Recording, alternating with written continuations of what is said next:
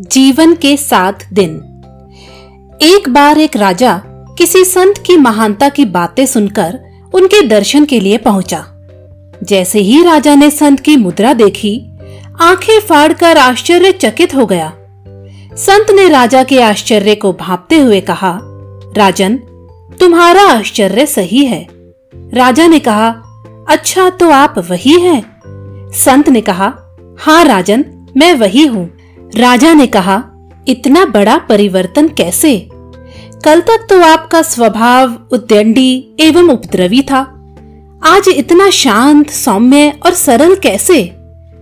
संत मुस्कुराते हुए बोले, मैं तुम्हारी जिज्ञासा का समाधान बाद में करूँगा।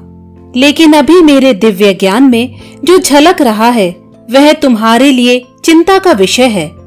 राजा ने कहा, ऐसा क्या दिख रहा है? कृपया आप बतलाएँ। संत ने कहा, राजन, मुझे तुम्हारी आयु सिर्फ़ सात दिन की ही दिख रही है। इस अवधि में तुम्हें जो कुछ करना है कर लो।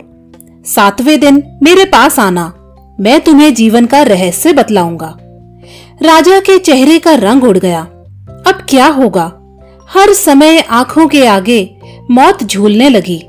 जैसे तैसे छह दिन गुजारे सातवें दिन संत के पास गया और कहा, मुझे उपदेश दीजिए गुरुदेव।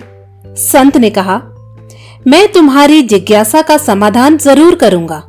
लेकिन पहले ये बताओ कि इन छह दिनों में तुम्हारा मन कितनी बार पाप के कार्यों में उलझा? राजा बोला, नहीं गुरुदेव, एक बार भी नहीं। बल्कि इन दिनों में मैंने सिर्फ़ भगवान का भजन किया ताकि बचे हुए जीवन को सार्थक बना सकूँ। संत ने हंसकर जवाब दिया, राजन, बस यही मेरे जीवन का रहस्य है। मुझे अपनी ज़िंदगी का हर पल अंतिम पल लगता है। इस मृत्यु बोध से ही मैंने अपने जीवन को सही रास्ते पर लाने का पाठ सीखा है। हमारी ज़िंदगी भी कुछ ऐसी ही है। सोमवार को माँ के पेट में आना, मंगल को पैदा होना, बुध को जवान होना बृहस्पति को शादी करना, शुक्र को बच्चे पैदा करना, शनि को बूढ़ा होना और रविवार को मर जाना। जब भी इंसान का जन्म या मरण होगा, रविवार से शनिवार के बीच में ही होगा। इसे पहचान लो, यही परम उपदेश है।